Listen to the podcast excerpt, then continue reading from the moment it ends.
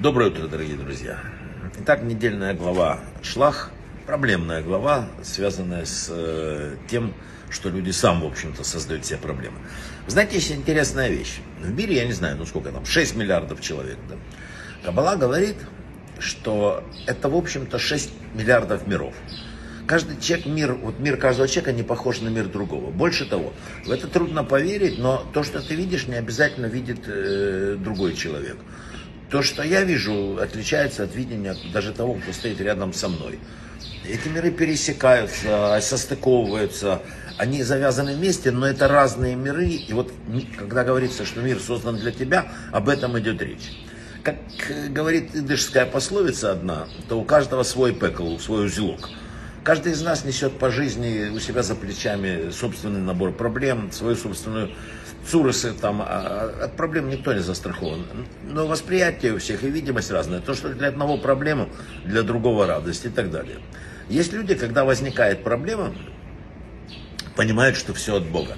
Они ищут любой проблеме духовность какую-то. Они пытаются э, изменить себя, и тогда понимают, что меняется ситуация может быть, поднявшись на другом уровне, ты уже не увидишь ту проблему, которая была только что.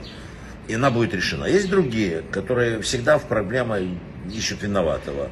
И соседа, небо, там, я знаю, там, кого-нибудь там еще. Э, где в истории первый раз появляется правильное восприятие всех проблем? Если мы помним, когда братья продали Иосифа, в Египет, и потом он с ними встречается. Они сказали, как бы, я упрощенно говорю, прости нас за то, что было. Он говорит, «Э, нет, все от Бога, все хорошо. Да, я был в тюрьме, да, я был э, в Египте, но все от Бога, а не от вас. Вот эта вот проблема, э, точнее, умение так увидеть проблему отличало Иосифа от всех. Поэтому он единственный, кто называется Иосиф праведник.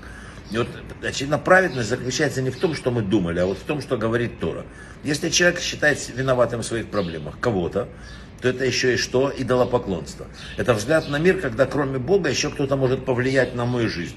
Э, человек, там, телевизор, доска или что-нибудь. То есть Бог не всесилен.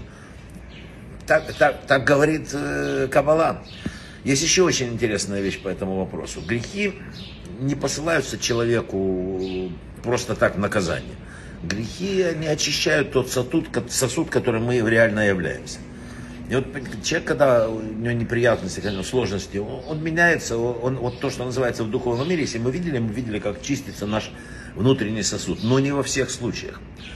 Только Кабала говорит, что если ты во всех проблемах видишь Всевышнего, относишься к ним спокойно и понимаешь, что все меняется, как кольцо Соломона, да, то ты чистишь свой сосуд. Если же во время страданий человек обвиняет всех, если человек не, не меняется, если человек не работает с собой, это получается что? Это э, получается, что страдания еще и без э, ничего не дадут.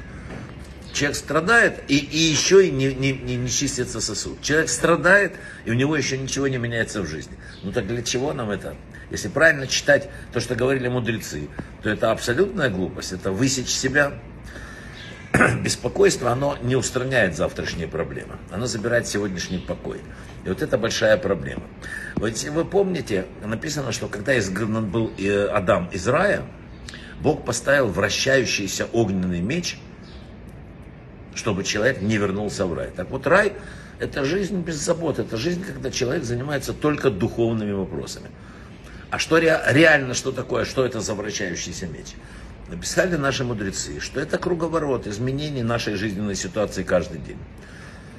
Раньше все было хорошо, завтра что-то меняется, сегодня улыбка, завтра то-то. Вот это и есть меч. Если бы человек не двигался вообще, без движения был, это был бы вот тот вот условный духовный рай.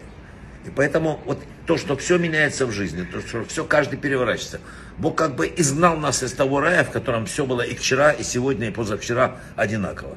Нет, теперь надо бороться за завтрашний день и понимать, что, вот помните, кольцо Соломона, что все пройдет, это вращающееся.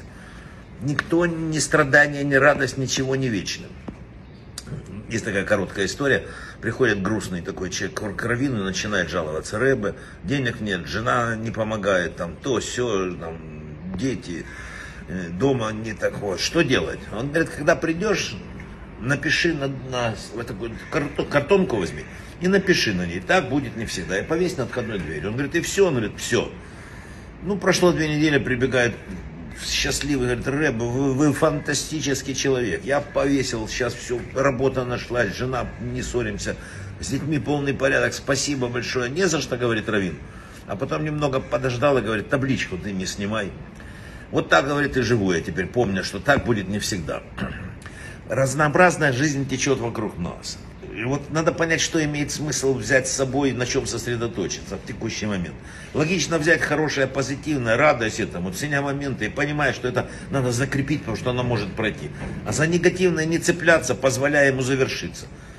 То есть должно, не, не должно быть такой депрессивной пассивности, а как раз стремление жить, не обесценивая сегодняшнюю радость тем, что мы будем думать о чем-то негативе завтра или послезавтра. Брахава от слаха, и пусть у нас будет позитив и меньше негатива, то есть рай.